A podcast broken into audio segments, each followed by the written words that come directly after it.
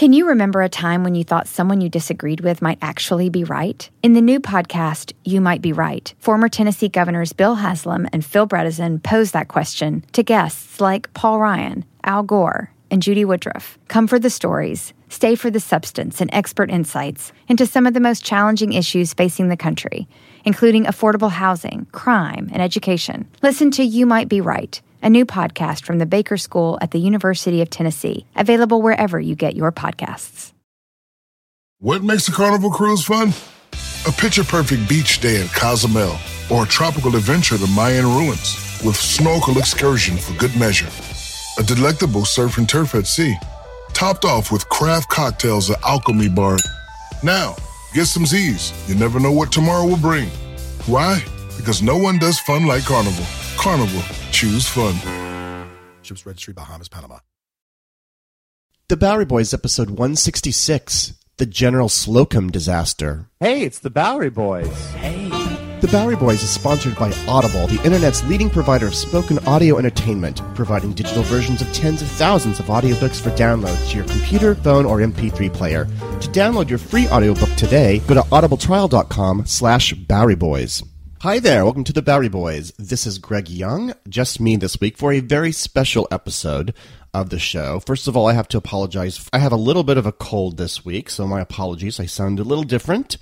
Also, at the top of the show, you may have heard me mention our new sponsor, Audible. If you've listened to other podcasts, I'm sure you've heard their recommendations before. If you stick around until the end of the show, I'll give you a little bit more information on them and a special offer. Now, I'm recording this show in mid June 2014. In just a couple days is the 110th anniversary of a horrific event that occurred in the waters of New York on June 15th, 1904. While on a church sponsored day trip heading for the Long Island Sound, the General Slocum steamboat caught fire in the East River, rapidly spreading and trapping its passengers between a fate by fire or drowning.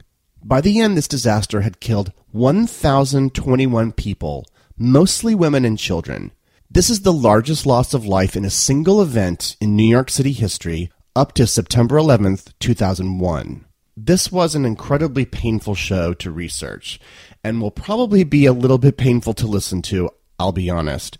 But it's an incredibly relevant story to tell today, which makes it all the more shocking to me that actually so few people really know this story.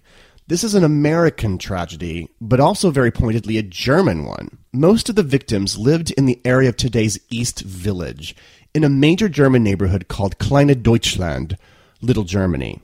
This disaster eradicated that neighborhood, wiping whole families off the map, families who had just gotten a foothold here in New York just a generation or two past. This event is so, well, there's not like a lot of sunshine in this tale, but I want it to be more than a sad story. How do we remember and honor tragic events that were so long ago that nobody alive remembers them? Is simply knowing the story a fitting memorial, or should there be something more permanent? Well, these are thoughts to ponder, I guess, as I take you along on this fateful journey of the General Slocum.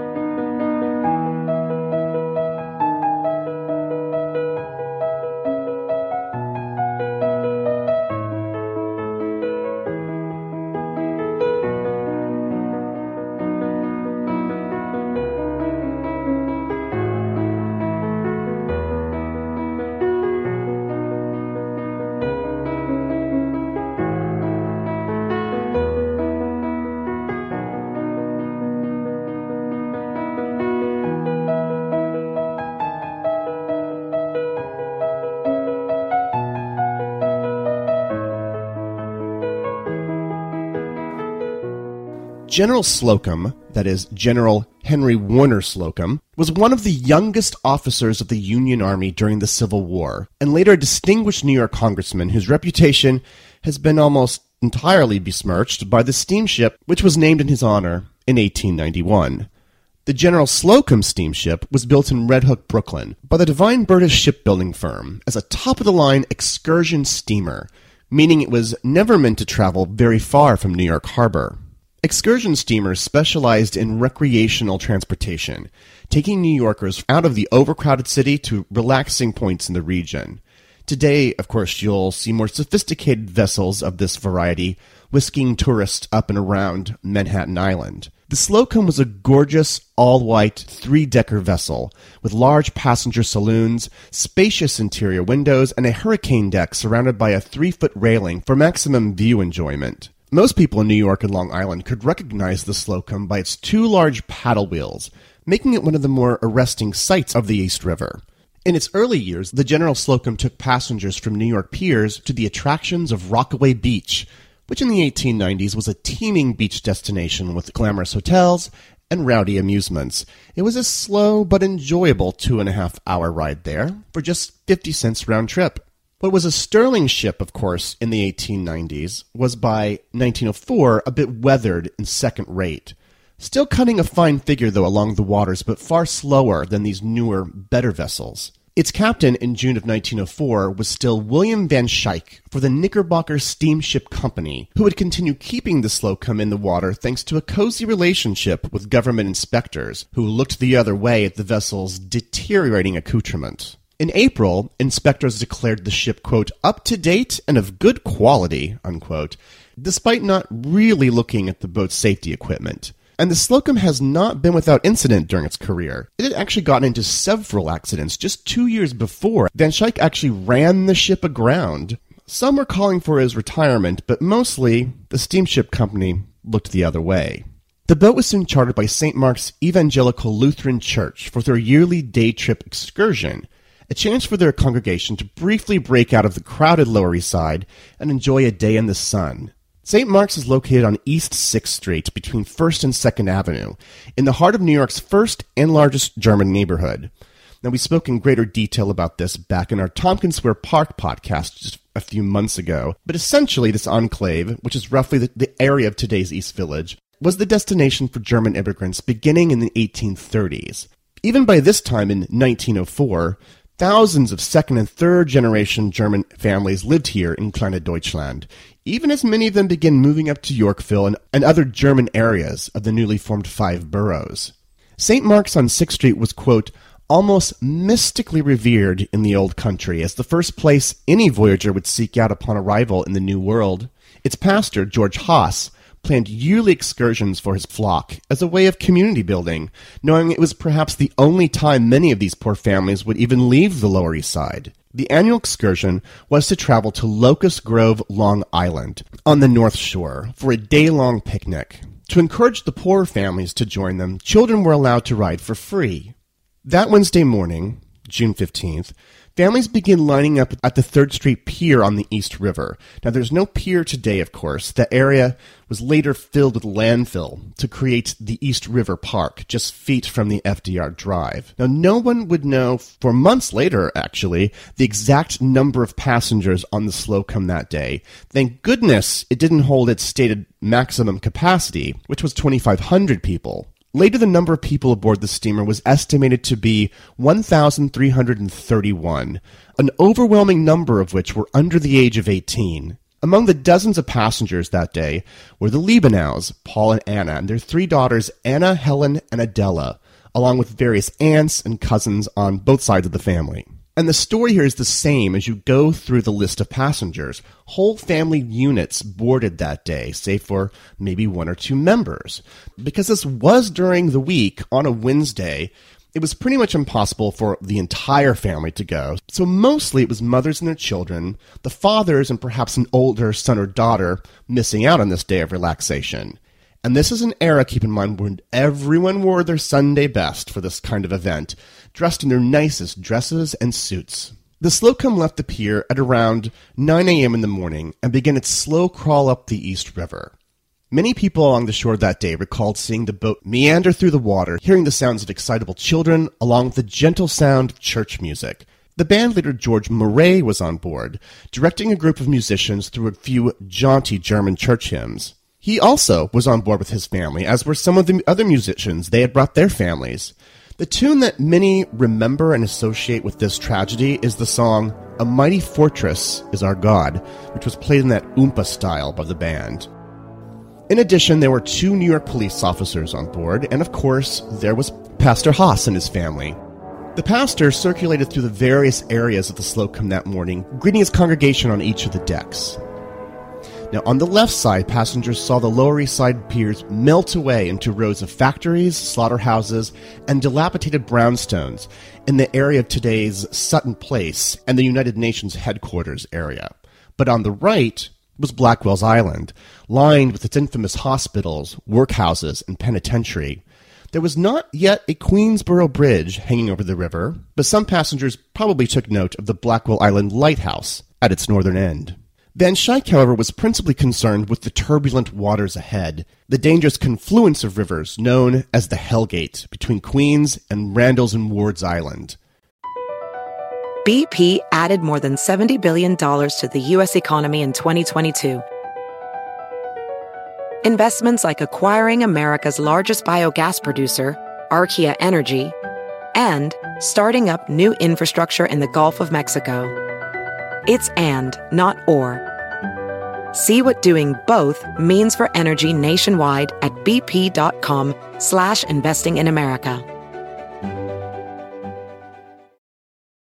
You might be right. It's simple, but something you almost never hear in politics today, with each side more concerned about scoring political points than solving problems. I'm Bill Haslam, a Republican. And I'm Phil Bredesen, a Democrat. We're former Tennessee governors, and we invite you to listen to our podcast, You Might Be Right. Join us and guests like Al Gore, Paul Ryan, Judy Woodruff, as we take on important issues facing our country. Listen and subscribe to You Might Be Right, a new podcast from the Baker School at the University of Tennessee. Introducing Celebration Key, your key to paradise. Unlock Carnival's all new exclusive destination at Grand Bahama, where you can dive into clear lagoons, try all the water sports, or unwind on a mile long pristine beach with breathtaking sunset views. This vacation paradise has it all. Celebration Key, welcoming guests in summer 2025. Carnival, choose fun. Copyright 2024 Carnival Corporation, all rights reserved. Ships registry the Bahamas and Panama. The Slocum needed to pass through here to get to the Long Island Sound. The Hellgate had sunk hundreds of ships since boats first attempted it in the 17th century. It was still a pretty dangerous pass in 1904, but on this day, the Hellgate would not be the problem. At that very moment, a child noticed a small fire in the lamp room below the main deck. Just a spark, something smoking, something minor. One report I had read blamed it on a pot of boiling grease. Regardless, the boy alerted a member of the crew who went to check, and I should add that this crew was not particularly trained for any kind of emergency situation. Employees of the Knickerbocker were relatively cheap hires and were only trained really to operate the ship. The crewmen threw the doors open, tried to stamp out the little spark, threw charcoal on it in an effort to trap it, then went off to get help, leaving the door open, the breeze which then proceeded to fuel the spark and transformed it into a full blown blazing fire. Up in the pilot house, Van Schaick was steering the boat through the hell gate when a boy ran in, telling the captain that the boat was on fire. Get the hell out of here, the captain cried, shooing away the boy. The crewmen below attempted to fight the fire, unfurling a fire hose and letting a steady stream of water onto the blaze. The stream, however, then slowed to a trickle. The hose was so rotten that after a few moments it simply burst open. A second hose was found, but the coupling was extremely rusted, and they were actually unable to unfasten the broken one. These were men that were not trained for emergency situations, so once they realized the hoses were useless, they gave up. Get to the boats, the men cried. Smoke was filling the passageways, and people began to panic and stampede. Mothers frantically looked for their children who were off playing in other parts of the ship. Civilized behavior soon gave way to terror as people began to see flames quickly traveling the lower levels, fiery debris catching onto clothing and hair. The band was still playing on the deck above and only stopped with the first chorus of screams from below. Families began pressing themselves against the railing of the boat as panicked crowds streamed through the deck. So many people pushed through that children were actually torn away from their parents never to be seen by them again. First, the mobs ran towards the six lifeboats aboard the Slocum and attempted to pry them off the wall, but someone had actually fixed them to the wall with wire, then painted over them so that they wouldn't budge. They were useless. People scrambled to pull them off, screaming and crying as they pulled, children being crushed underfoot. There was an even greater panic over the life preservers, most of which were fastened overhead with extremely rusty wires. Boys climbed up to free them, cutting their fingers, but finally getting the hundreds of preservers free. There was a mad, terrible struggle ensuing to grab a preserver, of course, for yourself and for your children. Very few people in this era knew how to swim. Plus, I mean, you were plunging into the waters of the Hellgate from a moving ship. And yet, rather than burning to death or suffocating under the thick smoke, this was the only option. Except the preservers, like the lifeboat, had not been properly inspected. Most were filled with rotten cork, several exploding into dust. Not only were they useless, they were actually dangerous. The wet cork had lost its buoyancy and just simply sank into the water. People threw their children overboard wearing life preservers, only to see them sink into the water and never emerge. In the case of one family, the Kirchers, almost all of them fortunately survived this disaster except for their daughter, the only one who was wearing a life preserver. Down below, dozens were succumbing to the flames, huddling in groups, trapped in the corners, they were burned to death. Smoke choked others who collapsed and were either crushed in the hysteria or fell off the boat unconscious drowned. The band leader, George Murray, could swim and decided to jump into the water with his two daughters. But a minute later, a man jumped on top of Murray and knocked him unconscious. His body was later found with a shoe print on his forehead. The Slocum was now passing the piers of Hunts Point in the Bronx, and the captain could have ran the boat aground here. Instead, and we, and we still don't really know why, Van Schaick pressed forward. In this area where the East River meets the Long Island Sound, there are three small islands here Rikers Island, and the North Brother and the South Brother Islands. The captain made for the shore of the North Brother, for reasons that are still a little hazy, but putting the boat at full speed here only turned the fire into a rapidly traveling inferno. At this point, I'd like to quote a few primary sources that reported on this tragedy. The New York Times quote, the scene attendant upon the disaster have seared themselves in the brains of the survivor, never to be effaced. Women were roasted to death in sight of their husbands and children, and babes by the scores perished in waters of the East River, into which they had been thrown by frenzied mothers. The New York Tribune. Hundreds of women and children on the decks began to rush towards the stern of the boat. They became insane with terror as the panic increased. The crush forced many helpless people against the railings of the deck with such force that the stanchions were broken and the railings were swept away. The Brooklyn Daily Eagle. Many of the fatalities were due to the collapse of the upper work of the boat. When the stanchions gave way, the framework of the deck above slid down, and hundreds were plunged into the water. The New York Evening World. There was little hope that any of the children who jumped overboard could be saved. The current all along the course taken is on a section of the river where not even a strong swimmer can breast the currents. Scores of little ones were sucked in by the whirlpools in Hellgate. Unquote. Van Schaick did manage to make it to North Brother Island, where the boat was now entirely engulfed in flames. New Yorkers from all sides, from the islands and from the shores, scrambled to the blaze. Brave tugboat captains managed to get close enough that some people were able to jump on board.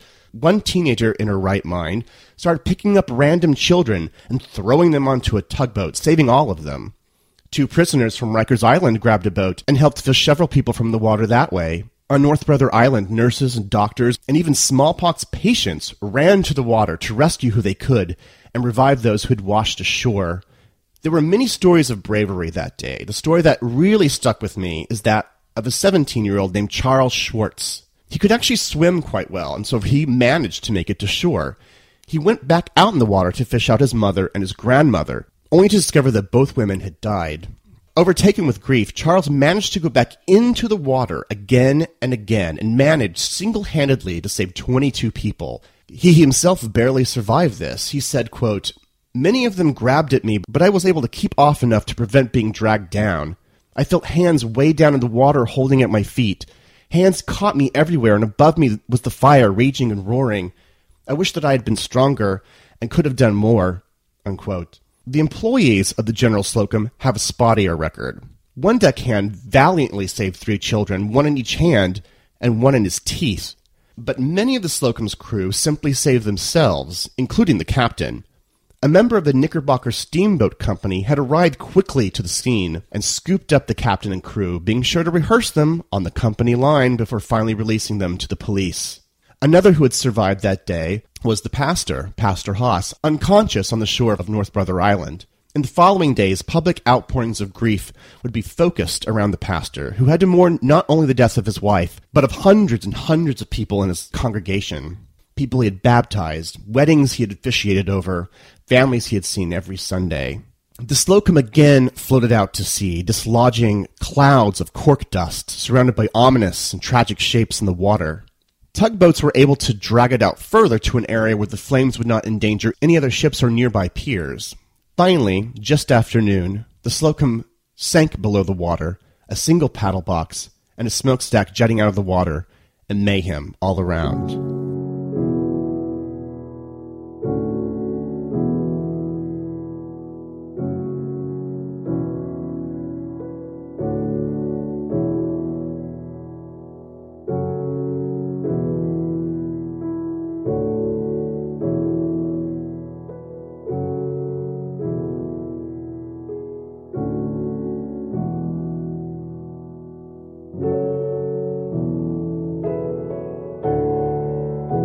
Those with minor injuries or no injuries were immediately sent home, not held for questioning or taken to grief counseling or anything. This is actually how many people in the Lower East Side first found out about this tragedy by seeing people weeping in the streets. Over at St. Mark's, the son of Pastor Haas began fielding questions from dozens of concerned families and even had to fight off newspaper reporters, all the while wondering about the fate of his own family. Those with missing family members had a grim journey in store for them. They first went to the Bronx hospitals where the injured were taken, first to Lincoln Hospital and then to Lebanon. Parents looking for children went from bed to bed, while some children with serious injuries were completely unattended, wondering where their parents had gone. If you couldn't find your loved ones there, then you wandered the streets. You headed to St. Mark's, to your neighbors, anywhere that gave you hope that they might still be alive. The scene around St. Mark's Lutheran Church was so totally mad that the local elevated railroad line actually ran a special train here just for survivors. Eventually, you had to make your way to Bellevue Hospital. The city morgue here was ill equipped for such a tragic event like this, so a makeshift morgue was set up along a place on the 26th Street shoreline, a place called the Charities Pier. It was here that people searched among the dead and kept returning, for in the coming days more bodies would be discovered, washed ashore with the tide, or retrieved by divers. By that evening, 10,000 people crammed close to the pier, a surreal and morbid scene soon nicknamed Misery Lane, with opportunistic undertakers and coffin makers swooping down upon the crowd to offer vulnerable grieving families overpriced services. There were even some instances of employees stealing valuables from the bodies inside, especially horrible when you consider it was these very valuables that were the only way to identify some of these people. By the final count, 1,021 people perished in the General Slocum disaster, the worst single tragedy in New York City up until that time. In lives lost, worse than the Civil War draft riots, worse than the Great Fire of 1835. New Yorkers would witness this terrible scene at Charities Pier just seven years later with the fire at the Triangle Shirtwaist Factory. The wreckage of the Slocum turned into a bit of a morbid tourist attraction, with riverboats distastefully sailing by with onlookers gawking at the scene. For the most part, however, people were enraged by this tragedy and immediately turned their ire to two places. Of course, the Knickerbocker Steamship Company and its captain, but also the conduct of the New York inspectors responsible for evaluating the boat's safety equipment. The New York Evening Journal declared, quote, it is the old, the usual story of such events in this country, where money laughs at the laws made to protect life, where the dull, sordid, unimaginative love of money deadens the conscience and despises costly safety. Unquote. In the end, while there were several indictments, including those handed to a couple New York inspectors, the only person who was actually charged with the crime was the captain, who was shipped up to Sing Sing prison to serve a 10 year term. However, in 1912, he was pardoned by President William Howard Taft. In the weeks following the disaster, the streets of Kleine Deutschland were filled with mourners, public funerals in the homes of the deceased, followed by processions through the streets. Many of the dead were sent to the Lutheran cemetery out in Middle Village, Queens. Now, a little early in the show, I mentioned the Liebenow family and their three daughters, Anna, Helen, and Adela. Anna and Helen did not survive the fire. Helen's body was never found. But Adela, who was just six months old, did survive. On the first anniversary of the tragedy, Adela here, now one and a half years old, was hoisted to a podium to unveil the General Slocum Survivor Memorial out at the Lutheran Cemetery in Middle Village, where the remains of dozens of unidentified victims were buried. Adela had become a bit of the face of the tragedy, for just a year later she was called on to unveil a second memorial, a marble water fountain on the north side of Tompkins Square Park. It had the inscription, They were Earth's purest children, young and fair, in memory of those who lost their lives in the disaster to the steamer General Slocum, June 15th, 1904. Believe it or not, Adela would live to be the oldest surviving witness of the General Slocum disaster, dying 100 years later in 2004. The neighborhood of Kleine Deutschland could never recover from this disaster.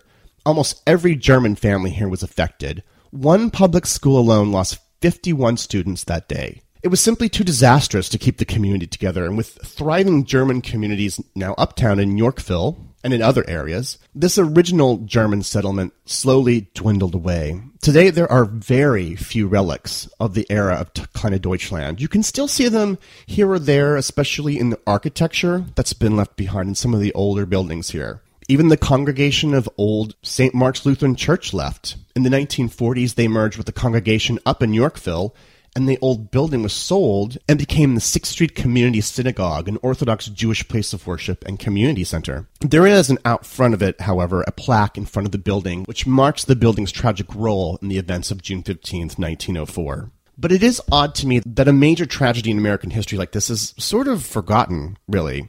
I went by Tompkins Square Park the other day recently to check out that memorial fountain only to find that kind of sadly abused. Some kids had written on it in chalk. Its reason for being hardly apparent. You know, there was a lot of debates right now about, you know, how to memorialize grief. Most of that, of course, centered on recent tragedies, and most of it centered on the brand new September 11th museum down at the World Trade Center. You know, that is a fresh and painfully recent event. This, the General Slocum disaster, is a very old tragedy. That's something that fades from view quite easily. North Brother Island is not accessible to New Yorkers. The old Misery Lane is on Bellevue Hospital property, and Kleine Deutschland is gone. I've read all sorts of theories about why such a large loss of life is hardly memorialized in New York. Much of it, at least back in the day, has to do with some anti German sentiment that cropped up just a decade later with the start of World War I could it have also been social class of the victims that has sort of caused it to recede from memory? Adela herself believed that might be the case. She said, quote, The Titanic had a great many famous people on it. This was just a family picnic, unquote. Well, sure, if I was going to be more hardline, I don't know, like we could build one less condo and erect something in the honor of those who perished in 1904. But if that never happens, perhaps we consider James Joyce's Ulysses a fitting literary memorial. Believe it or not, the General Slocum disaster appears as a framing device in the book. A character says, quote, Terrible affair, that General Slocum explosion. Terrible, terrible. Thousand casualties and heart-rending scenes. Men trampling down women and children. Most brutal thing.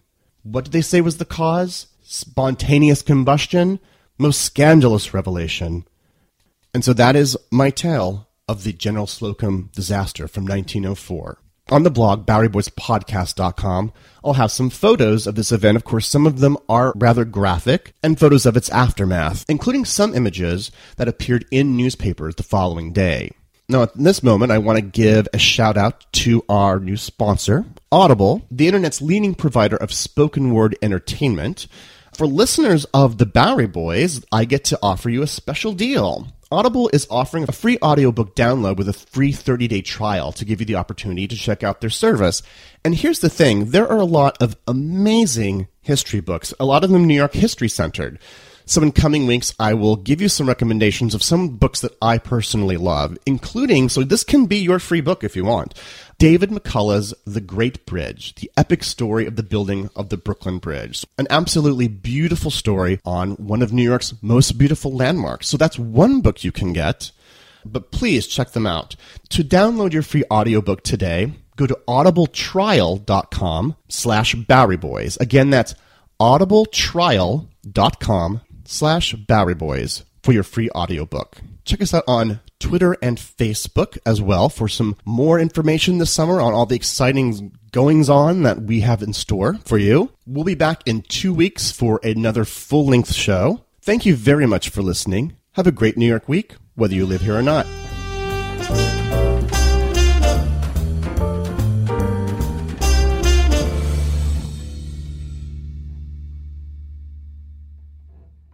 What makes a carnival cruise fun?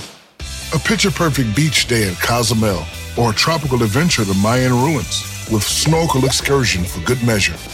A delectable surf and turf at sea, topped off with craft cocktails at Alchemy Bar. Now, get some Z's. You never know what tomorrow will bring. Why? Because no one does fun like Carnival. Carnival, choose fun. Ships Registry, Bahamas, Panama.